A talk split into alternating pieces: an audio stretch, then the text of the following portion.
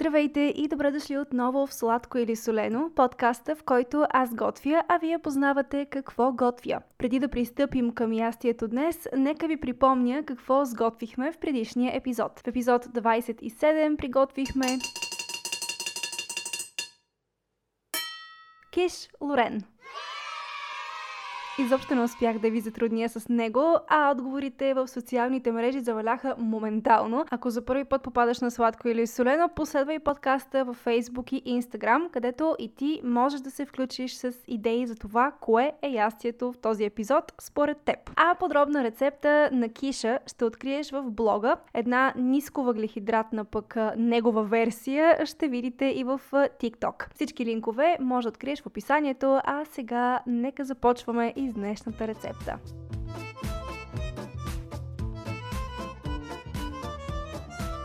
Историята на това ястие е много противоречива. За първи път за него започва да се говори през 19 век. За подобна рецепта се говори и в готварска книга от 1740 година, където телешко месо е начукано тънко и овалено в галета. В същото време в Италия пък се шири легендата, че рецептата е донесена в Виена от фелдмаршал Радецки през 1857 година. До тук вече имате няколко жокера, а рецептата започва така. Най-напред се започва приготовлението на гарнитурата, тъй като отнема малко повече време. За целта измивам няколко картофа и ги слагам в гореща вода, за да се сварят до пълна готовност.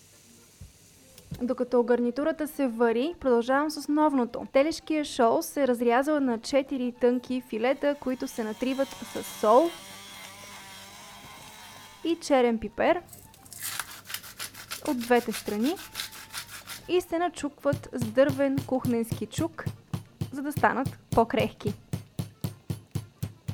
Вече ви издадох, че месото е телешко. Това е така, защото виенчани са на мнение, че ако ястието е от свинско месо, то няма право да се нарича виенски. Тогава се нарича по-виенски. За развръзката на този въпрос ще ви разкажа след малко. Сега продължавам с панировката на шола.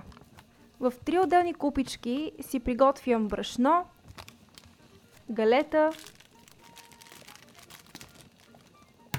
и няколко разбити яйца. Всяко филе се овалва старателно първо в брашното, след това в яйцата и накрая в галетата.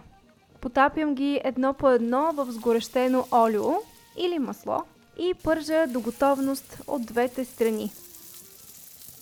Шоловете са готови, когато панировката стане хрупкава и златиста.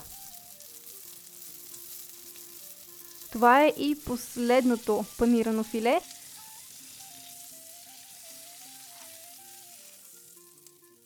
Връщам се обратно към гарнитурата, обелвам картофите и ги нарязвам на купчета.